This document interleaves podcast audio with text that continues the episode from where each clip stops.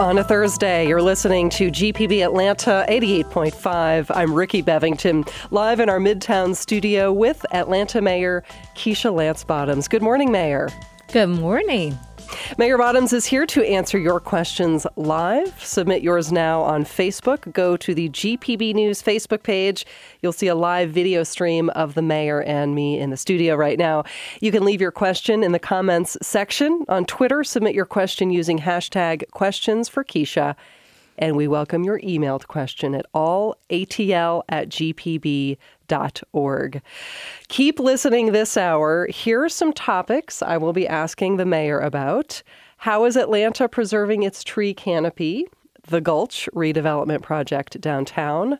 Why doesn't Atlanta let its bars stay open later? And also, I will ask the mayor if she really is an introvert. Mayor Bottoms, are you ready for those questions and more? I think I am. you can't see the expression on her face, but these questions are submitted by our listeners. And so it really is unbelievably diverse, the things that people want to be asking about. And audience questions really are the foundation of this conversation. Um, over the next hour, you'll hear me build this interview around thoughtful, compelling inquiries submitted by our audience. And that really is the mission of uh, what we're doing here. We did this question and answer show uh, last month for the first time with the mayor. How did it go? I think it went okay. Uh, I'm still mayor, so I'm going to assume there had been an uprising, but I thought it went well. So I'm a little more comfortable today. Hopefully, I can answer all of the questions. Well, you know, you came back, so we're glad you're here. Yes, came back quickly. sure, it's only been, been, a couple a of weeks. Ago. Yeah. So, uh, for our listeners who are still kind of getting used to what we're doing here on a month to month basis, and this is a monthly conversation, you're going to be coming here into the studio to answer questions for Keisha. I want to just take a moment to explain for our audience what this show is. It really is different from anything else on Atlanta radio or television right now. Questions for Keisha is a monthly in studio conversation with guest Atlanta Mayor Keisha Lance Bottoms. It's broadcast live on radio on GPB Atlanta 88.5 and live on video on the GPB News Facebook page. Audience members submit questions for the mayor, and I ask those. And also, as a journalist, I post questions for the mayor from a reporter's perspective. It really is a mix. And my questions serve to tie the conversation together and they also allow us to press a little bit more deeply into complex issues. And we're doing this right here at Georgia Public Broadcasting, which is public radio. And what that means is that our mission is always to serve our community. And GPB's goal with Questions for Keisha is to be a forum for civil dialogue and to foster inclusive participation in shaping Atlanta's future. So that is what we're doing here today. And now that we have laid the groundwork for the show, Mayor Bottoms, let's begin with our first question. We'll start with the news of the week, as we did last month. Just yesterday, you agreed to allocate $800,000 to fund a new compliance office requested by City Council. It would investigate allegations of fraud, waste, and abuse. Why are you agreeing to fund the office now? This has been a part of what we've been doing for the last 18 months, and that really has been about improving ethics and transparency in the city of Atlanta. But also, it's just as important that the public know that we're working on those improvements. We've done open checkbook. You can go online and look at the city spending. We have a chief transparency officer in place to help with open records requests, et cetera. And this is an extension of that. So initially, we allocated $300,000 because we have a task force for public trust that's making recommendations. One, to make sure that our efforts aren't redundant, um, but also to make sure that we are doing all that we can do. So, their final report will be in September.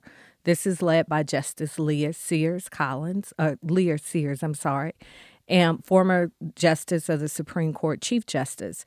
Um, but after conversations with the City Council, our position initially was that we wanted to allocate some funding but wait for the final recommendations. City Council said they wanted more funding, and it's not something that we um, thought we didn't disagree with that. So if it makes City Council feel more comfortable that more funding is in place, then we are okay with that and have made that amendment to the budget.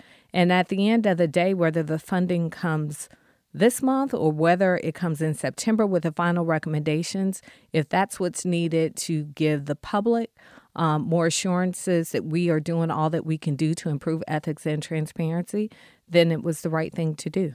City Council asked for 1.4 million. We're at 800,000. Do you anticipate fully funding it based on their request? I think we need to wait based on the recommendations from the task force in September.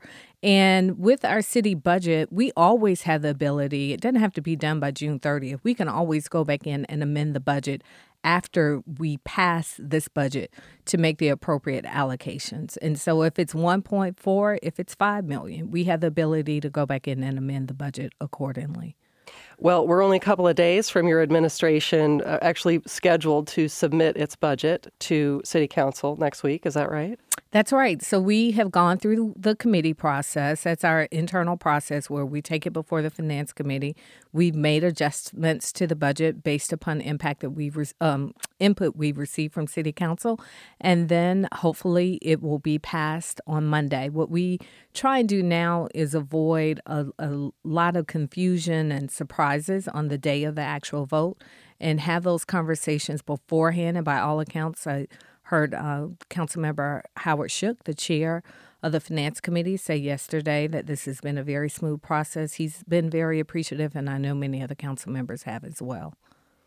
On page 399 of the budget, we're not going to mm. get too into the weeds today, but it is the proposal for the brand new Atlanta Department of Transportation. And it will be no one's surprise that transit and transportation and sidewalks and potholes and metal plates is a big theme that we get with audience questions. So, how will the average person living in the city of Atlanta, driving or biking or walking in the city of Atlanta, see and feel a difference in their transportation experience under this new Atlanta Department of Transportation that's in your fiscal 2020 budget? I am so glad that this is finally happening. I've gotten feedback from some of our community leaders that this has been an ask for at least the past 15 years, and we are finally able to make it happen.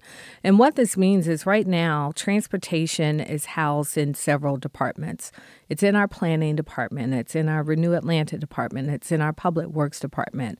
By segregating uh, the Department of Transportation, we will now have this personnel in one place dealing with nothing but transportation how are our traffic lights synchronized? What about our, our roadways and all of the things that people complain about? And this is a model that um, we are very fortunate that uh, Bloomberg Associates has been very helpful with us as consultants on this project based upon best practices across the country. And we've looked at other cities, we've looked at what's worked, what hadn't worked. And what I think that people will see is they won't now receive the runaround when they have questions about transportation. As a council member, part of my frustration was I remember having a community meeting and thinking I had the right department there to answer questions that I knew were coming, and only to find out I had the wrong representatives there. So, if as a city council member, I didn't know who to call, I can only imagine what that frustration is for the public. So, I think at the end of the day, with the, this new department, there will be an ease of receiving information and it is our hope and our plan to start seeing some relief with our traffic. And uh, and the we do have a couple of questions about transit, but while we're on the topic of the budget, I wanted to get a question from obviously Atlanta Police Department is in the fiscal 2020 budget. We have a question from CE Reed 71 who asks on Twitter. Uh, how about paying Atlanta police enough that we have a waiting list of qualified candidates? We have taken taken a monumental step to improve our pay to our police officers. We've talked a lot about this historic pay increase for our officers, 30%, uh, taking our officers at and above what's the level throughout the metro area. And what we are seeing is that other officers in other municipalities are now struggling with where they're they are with pay. So it's been a domino effect, and thankfully we are on the top end at this point. So we will continue to align our officers. We're rolling out the second phase of that pay increase. But also, I want to remind people that as it relates to pay for our officers, we have public safety needs across the city. We are now taking a look at our fire department and where they are aligned because we have, I believe, 140 vacancies in our fire department for the very same reason. So while we would like to take even bigger steps with our public safety, um, with our police officers, we have to make sure that we're looking at public safety as a whole. And now it's time for us to take a look at our fire department. And also, our 911 operators will be getting a raise um, in this budget as well. In the 2020 budget. Okay, yes. great. Well, we can talk about that next month. All right. Uh, assuming it will be passed by City Council. That vote is on Monday for the yes. fiscal 2020 budget. You are listening to Questions for Keisha on GPB Atlanta 88.5. I'm Rickey Bevington with Atlanta Mayor Keisha Lance Bottoms answering your questions live. We're going to be right back after a short break, but stick around because I'm going to be diving deep with the mayor into the Gulch redevelopment project. We'll be right back. You are listening to GPB Atlanta 88.5. I'm Rickey Bevington. Good morning. I'm live in our Midtown studio with Atlanta Mayor Keisha Lance Bottoms. Mayor Bottoms is answering your questions. You can join the conversation. We are live now on Facebook at GPB News.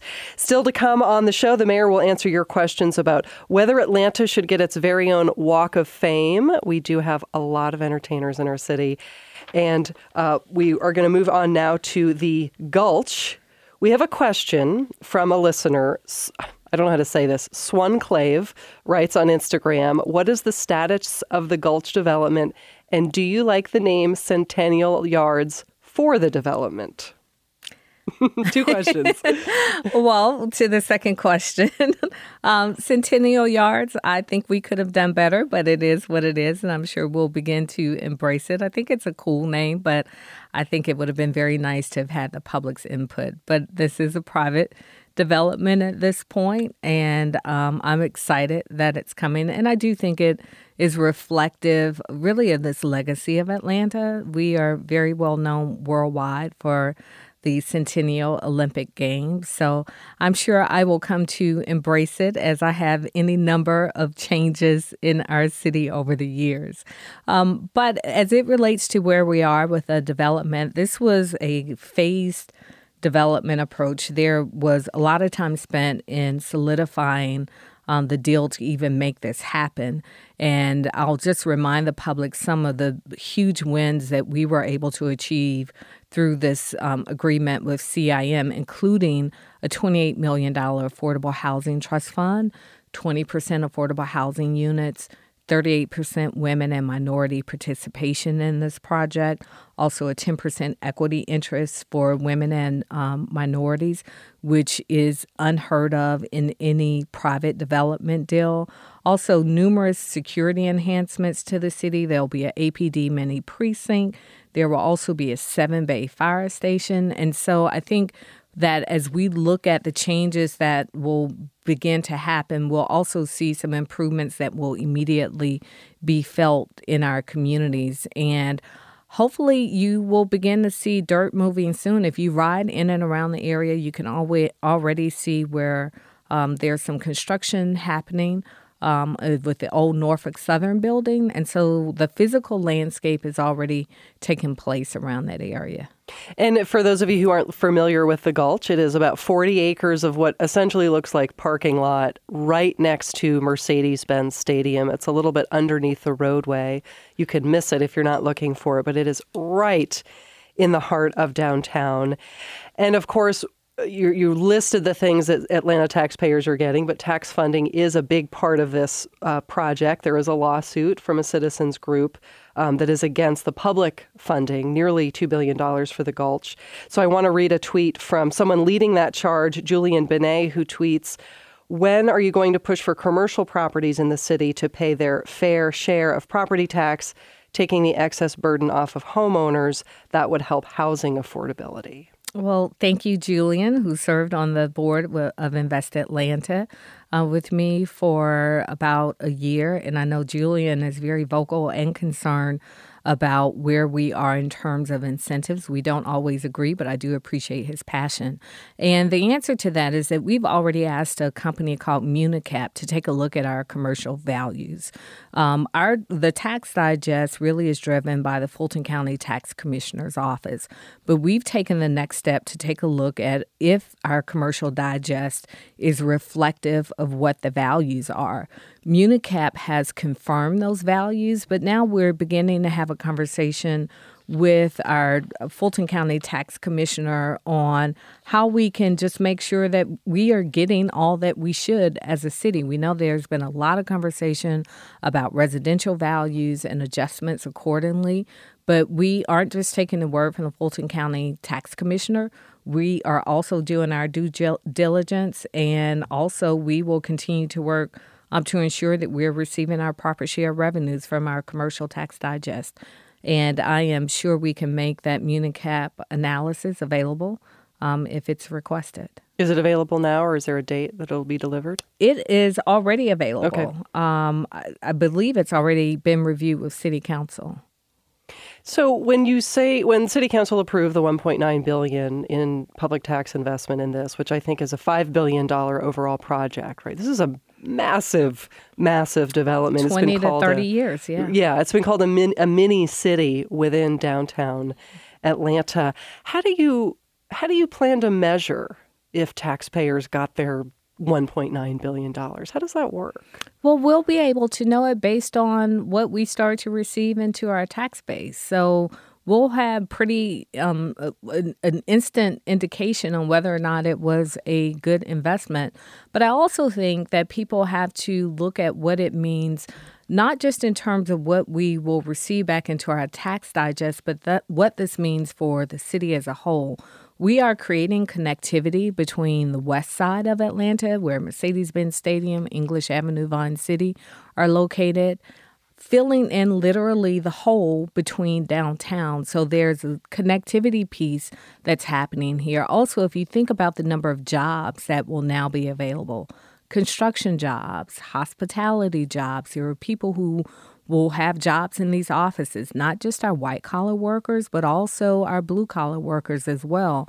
And so uh, this is what's considered to be the largest redevelopment in the city of Atlanta since the Peachtree Center development happened decades ago, and one of the largest in the Southeast. And I think that you will now see an influx of workers and residents that will be unprecedented in the city's history. Can you drill down a little bit for those who aren't familiar with the affordable as- housing aspect of the deal that you have cut with um, CIM, who's the private developer? What is that going to look like for an average Atlantan who wants to be able to afford to live right downtown? So, what it means is that right now we have what's called a displacement free zone in the Vine City English Avenue area. And this was driven in large part by legislation that I was able to sponsor as a city council member, where we are able to set money aside to offset property rising property taxes for the next 20 years. It's my hope that a portion of this $28 million affordable housing fund will go to creating other displacement free zone areas throughout the city of Atlanta, meaning, especially for our legacy residents, that as the city redevelops and we see this growth happening in cities that we've seen it in San Francisco and New York and other areas, that people aren't pushed out, not because you may have some people whose houses are already paid for, but they may not be able to pay the $10,000 a year property tax bill. It's my hope that in large part we'll be able to use this $28 million to create other displacement free zones throughout the city. We were very intentional in not boxing ourselves in with how that 28 million could be used. So we set it aside in what's called an affordable housing trust fund and through the input with Invest Atlanta, with our chief housing officer, Terri Lee. First time we've had one in the city. Our partners, also with the city uh, council, will be able to best determine how to leverage this $28 million. But that's a significant part of what I hope to see happen with it. We have some other development questions uh, that I want to get to in just a minute. For other neighborhoods, we've got Fort McPherson. Uh, we've got the Cascade Heights Business District. So people are tweeting in about their own neighborhoods. But um, to wrap up the Gulch, of course, it's been in the news. Earlier this year, you reached an agreement with Atlanta Public Schools on sharing tax money related to the Gulch redevelopment and other tax allocation districts. It's a complicated list of agreements. But the, the conversation right now is that APS says that it is owed $10 million by the city of Atlanta. What has been the holdup, and when will the city transfer those funds? So there was a question earlier from Julian Bene, um, who is leading part of the litigation related to the Gulch. Because it is in litigation, the $10 million was a part of a final agreement with APS. We've already segregated that money into a trust fund we are waiting from disposition from the court. So we don't disagree that we have agreed to pay APS $10 million. But what we can't do would be very reckless for us to put taxpayers' money on the hook. If we give APS this $10 million and we lose this litigation, then we've given away $10 million that we um, aren't obligated to give away based on this litigation. It's our hope that this litigation will be resolved quickly.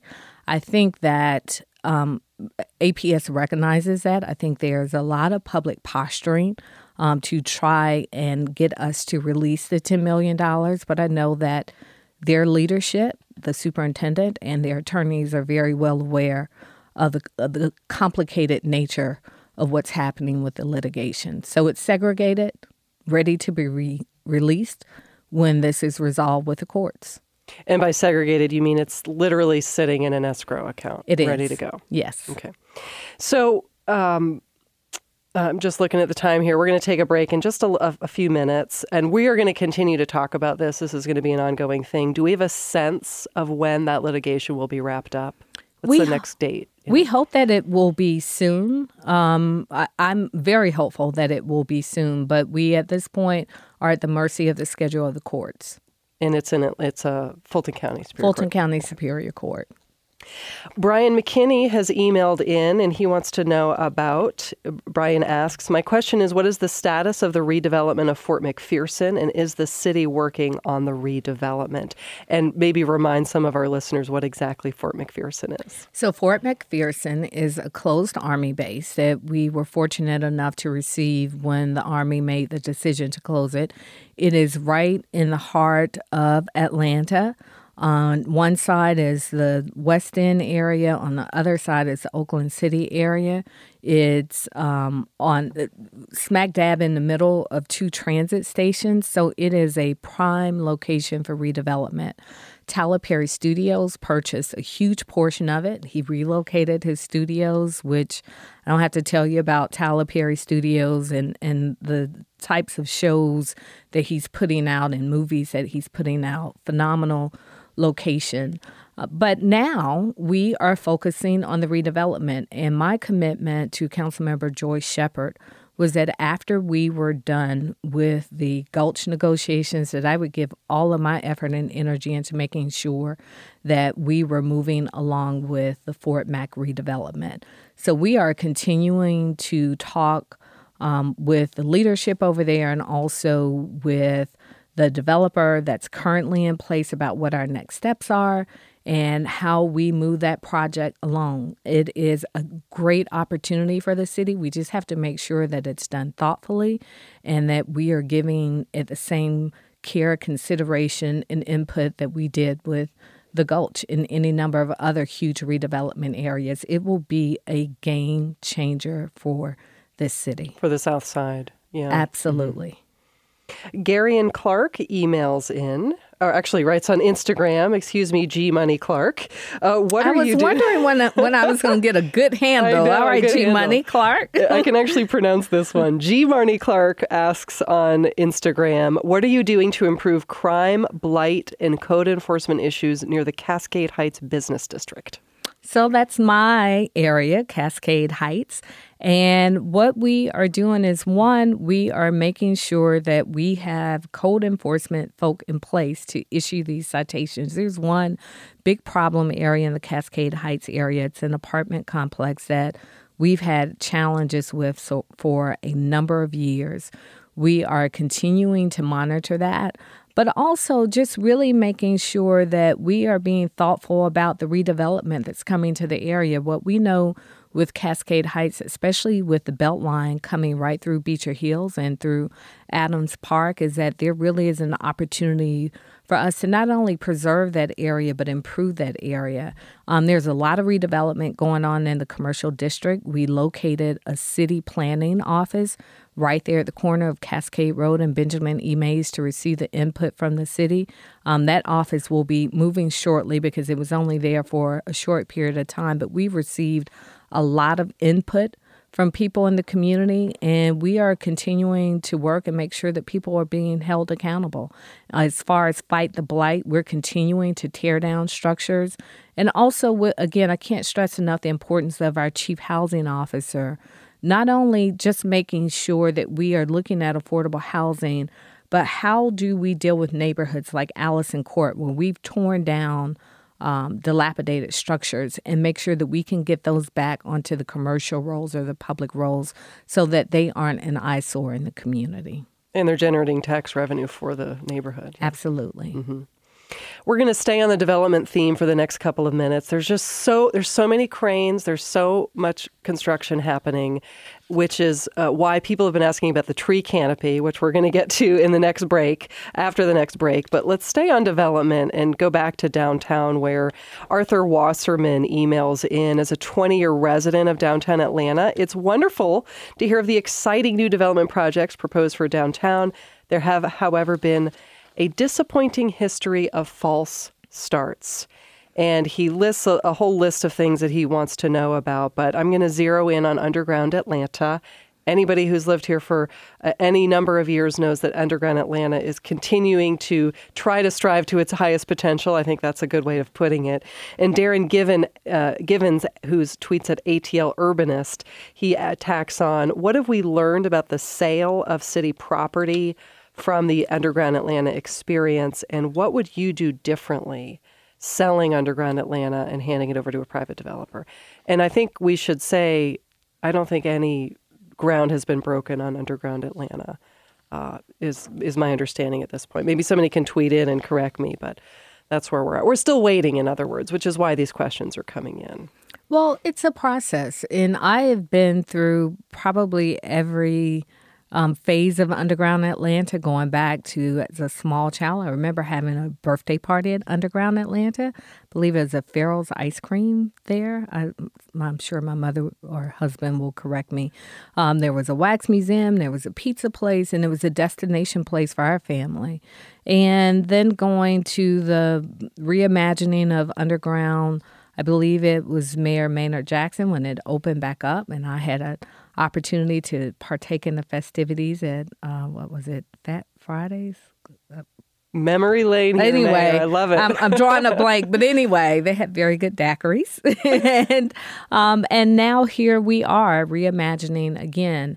And I think what people have to realize that selling property in the city or city-owned property is just one phase of the process. That then there, the developer has to have an opportunity to do their due diligence to make sure that they have their financing in place. And so we are continuing um, with this developer. I was actually in their offices when we did the Peach Drop at Underground. I know that they have a very vibrant office right there in Underground, and it's our hope that we'll start to see something happen soon. And I think this again will be another opportunity for us to fill in these gaps in the city of Atlanta that we are creating this connectivity. You'll see it with Underground, and then the connectivity that you are now seeing around the Georgia State Stadium, and we'll also see it at the Gulch. So I just ask people to continue to be patient, and and as it relates to what would I do differently, I try not to be a Monday morning quarterback. I was not a part of the negotiation of that deal or the transaction with the previous administration Um, but it's my hope that things will continue to move on schedule as as as we hope they would when that deal was solidified by the city. Thank you for answering uh, both of those questions so clearly. We're going to take a quick break. You're listening to hashtag questions for Keisha on GPB Atlanta 88.5. I'm Rickey Bevington here live in the studio with Atlanta Mayor Keisha Lance Bottoms, who is answering your questions. Coming up after the break, the mayor has some breaking news that she'll be announcing uh, regarding a partnership with the Boys and Girls Club of Metro Atlanta. That's coming up next. And we're going to get to that tree canopy, uh, several tree canopy questions that people have been writing in related to all the development um, that's been happening in the city. So, hear more after this short break. You're listening to GPB Atlanta 88.5. I'm Rickey Bevington, live in our Midtown studio with Atlanta Mayor Keisha Lance Bottoms. Mayor Bottoms is answering your questions. You can join the conversation. We are live on Facebook at GPB News. The comments section can get quite busy if you want to join in and ask the mayor a question. Still to come, the mayor answers your questions about how Atlanta is preserving its tree canopy. And here's a great one that came in just yesterday. Should there be a statue of Evander Holyfield at the Atlanta airport.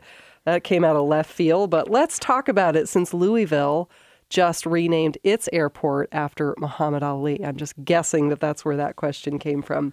Before we get to those topics, the mayor, you have an announcement to, to make. There's news today that has not yet been reported, so we're going to hear it here first. Uh, what do you have to tell us? Well, thank you for allowing me to make this significant announcement. We are announcing the Men to Mentors Challenge in co- conjunction with our relaunch of My Brother's Keeper initiative. Many may remember that this initiative was launched by President Obama towards the end of his term as president. And this really was what he has described as what he hoped to be his legacy to our country. And it is about improving the outcomes for young men of color. And we are very fortunate in the city of Atlanta that we received an ask from My Brother's Keeper to re engage. Um, initially, those efforts were led by Fulton County, and the city of Atlanta was not as engaged, but we have now jumped all in.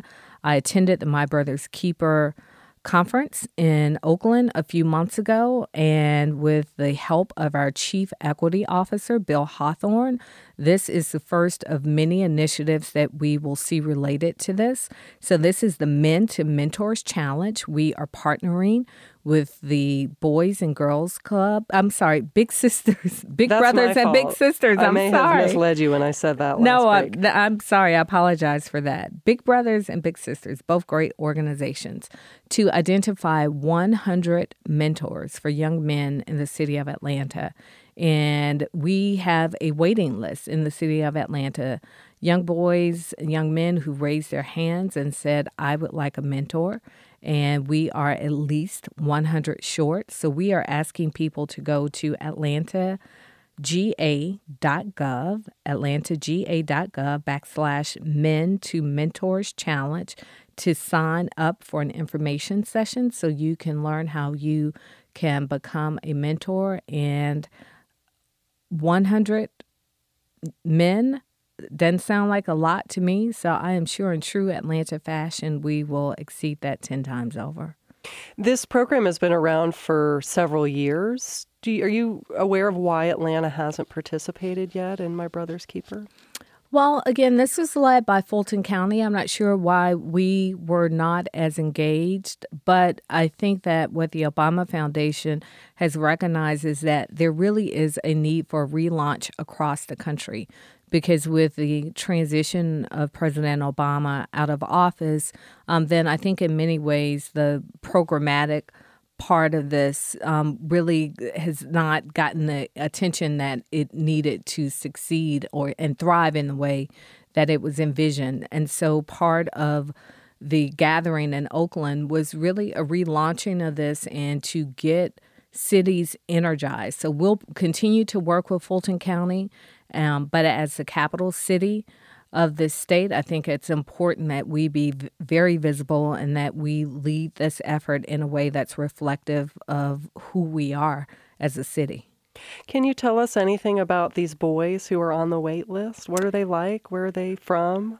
They are uh, young men, young boys uh, in in our communities, in our backyards. Um, we all know someone who's living in a single family household or a young boy who just needs uh, the voice of a man to speak with him about things. I mean, I have my husband's in our house, and there are things that my 17 year old just refuses to discuss with me because he says I just wouldn't understand. And you multiply that toward with the needs of our communities, and these are young men who are just saying, "I need, I need someone else, um, someone in my life um, who can be a mentor to me." So they are our children. They're just like us as They're kids like who us. need as, as much good advice as we can get, right? Absolutely. As young people. Uh, we have a story, a, a story, a question that has just come in from Steve Williams, who asks, What is going on with the Office of Resilience? The Office of Resilience is what we call our One Atlanta office. It is our office that holds our equity department, um, our LGBTQ initiatives come out of that office. It is the office that also houses our sustainability office, welcoming Atlanta, so many important uh, departments within our city. And the chief, the this one Atlanta office is a new office to the city. And so in many ways we're having to readjust and, and really figure out exactly what this office looks like. We've undergone a reorg in conjunction with the reorganization of some other departments in my administration, but we are continuing to thrive and the My Brother's Keeper initiative is coming out of that office. It is. So there's okay. still great work happening in that office that will continue and it's really leading a lot of what we're hearing on behalf of our communities. The Office of Resilience. Yes. Okay. Let's get to that cre- tree canopy, Mayor. We have actually several submissions. I'm just going to read through. Susan Todd Rake emails in Dear Mayor Bottoms, what are you doing to control the overbuilding of apartments and condos, resulting in acres of old growth trees disappearing? And Adele Northrup also emailed in can you do things like increase enforcement powers of Atlanta City arborist by tracking the size of Atlanta's tree canopy. And they had many more things to ask, but we're going to leave it at those two uh, summary questions. So, right now, we have a study to make sure that we are doing all we can do to preserve this great tree canopy that we have in the city of Atlanta. And right now, the Department of Planning is conducting public meetings to get feedback on our tree canopy. And as I was driving home a couple of days ago down Fairburn Road, I was looking at the tree canopy on Fairburn Road. And what struck me as we've had this conversation about our tree canopy is that in many ways in Atlanta, we take it for granted because there are trees all around us. And I don't think that many of us quite appreciate what it's like to live in a city that doesn't have trees, at least those of us who've been around Atlanta for any number of years. So we are very thoughtful with our Department of Planning in terms of permits that we issue. Um, what trees can be torn down, but the reality is that we are a developing city. So there will be trees that will have to come down in the name of development, but we try and be as thoughtful as we can in preserving our canopy and also making sure that we are calling upon developers to the extent that trees have to be taken down, that other trees are planted to replace them. But we have one of the most robust tree canopies of any large city in this country, and it all it takes is for you to fly over um, as you're going into Hartsfield Jackson to see how beautiful our tree canopy is. And it's important that we continue to work with the public's help to preserve that. Atlanta has historically been known as a city of trees. I believe that's how uh, it's been framed. And other cities have things, requirements like for developers to for every parking lot you have to build or plant, excuse me, for every parking space you have to plant a tree within 25 feet. I mean, different cities have different requirements. What does the city require in for developers who are cutting down trees to either replant or to not cut them down in the first place? We are very thoughtful um, in terms of if we only allow developers to take down trees if they absolutely have to be taken down. And to the extent possible, we try and preserve that. And you'll hear the development community in large part complain um, about our preservation of trees because it doesn't always work with what they envision for their projects. But I think that people recognize that it is really our attempt to make sure that Atlanta remains this beautiful green city. And again, this is part of the reason uh, that we are getting public input. We had a series of meetings just last week, actually, to receive input on our tree canopy. But I think what people have to recognize is uh, a lot of times it feels as if you know, when people move into our city, they want to be the last ones to move into the city. right. And and development continues and there has to be a balance with that. But if a tree is taken down, we try and make sure that a tree, another tree is planted, um, and that it may not be in the exact same place, but that we are putting in place what we need to make sure that 10 years from now, 20 years from now, we still have mature trees throughout our city. Well, I'm also just going to say Atlanta is hot and we need shade, right? It's not just because it's pretty. We need trees to keep us cool. We do. And as I'm sitting here with tissue sniffling, I am often reminded of uh, the the number of species that we have in the city, many which I am allergic to, but it's the beauty of our city. And also, if you think about it, we someone asked a question about our Office of Resilience and Sustainability, and what I've charged that office with is speaking in terms that the that people will understand. So as we talk about sustainability and resilience in our tree canopy, what does it mean for the mother who has children with asthma? It means that your children can breathe better. It means that we have this this natural setting which helps our children be able to thrive. And I think that when people look at it in terms of what it means for the health and welfare of our communities and not just the aesthetics, and I think it's a very different conversation and gives other people reason to care. Well, I will plug the GPB News team. This is a story that uh, my colleagues have been following. Uh, my colleague reporter Ross Terrell has reported on the tree canopy and the efforts being made to preserve it. And you can find that on our website, gpbnews.org. Let's get to Evander Holyfield, Mayor, before we take another break. Uh, Producer 285 asks, How about an Evander Holyfield statue at the airport or somewhere downtown? Also, an Atlanta Walk of Fame. This guy wants to celebrate our sports and celebrity uh, identity as a city. What do you think? Well, I, I love the idea of a walk of fame, and we have been searching for a home for the statue. We have a lovely statue of Evander Holyfield, and we are searching for the right place to put it that will be a tribute to the legacy that he's left with our great city. He was born and raised in Atlanta and brought so much attention to our city as a world champion. So we are looking for the appropriate and fitting place for that statue. Uh, and the airport has been a part of that conversation.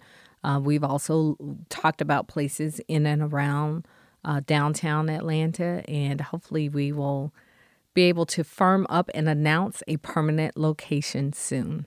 And will he have a star on the future Atlanta Walk of Fame? I love that idea. And, and, many may know that Zernona Clayton um, with the Trumpet Awards does a traveling Walk of Fame. It's a really nice display, but it would be nice to have something permanent. So we'll write that on our list. All right. And I'm seeing the mayor write this on her list right now. She, she means it. You are listening to Questions for Keisha on GPB Atlanta 88.5. I'm Rickey Bevington with Atlanta Mayor Keisha Lance Bottoms answering your questions live. You can join the conversation on Facebook at GPB News. Coming up after the break, the mayor answers what I'm going to call our bonus round series of questions. It's a little bit like a grab bag, so stay tuned. You are tuned to GPB Atlanta 88.5. I'm Rickey Bevington, live in our Midtown studio with Atlanta Mayor Keisha Lance Bottoms, answering your questions. Join the conversation now on Facebook at GPB News. In the final roughly six minutes of this show is when we turn to audience questions that are not about public policy, but they're about who you are, Mayor, as a leader, as a person. And I'm going to take the first question in this round. I read in Atlanta Magazine that you are an introvert. So I wanted to ask you how do you balance being introverted with having an incredibly public job?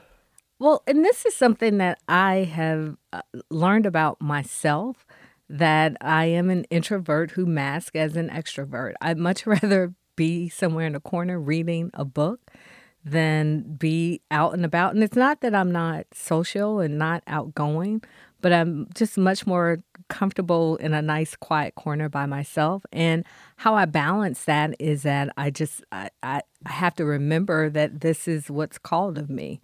And I try not to get so deep into myself that I, I withdraw. And what and when you're running for public office and when you're in elected office, people feel very free to give you a lot of feedback. I and, bet. And um, part of the feedback that I received in running for office is that sometimes when I walked into a room, I seemed very closed off and antisocial.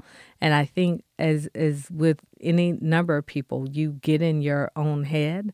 And so I just try and be mindful of that, that I will have plenty of time to sit in my corner and read a book.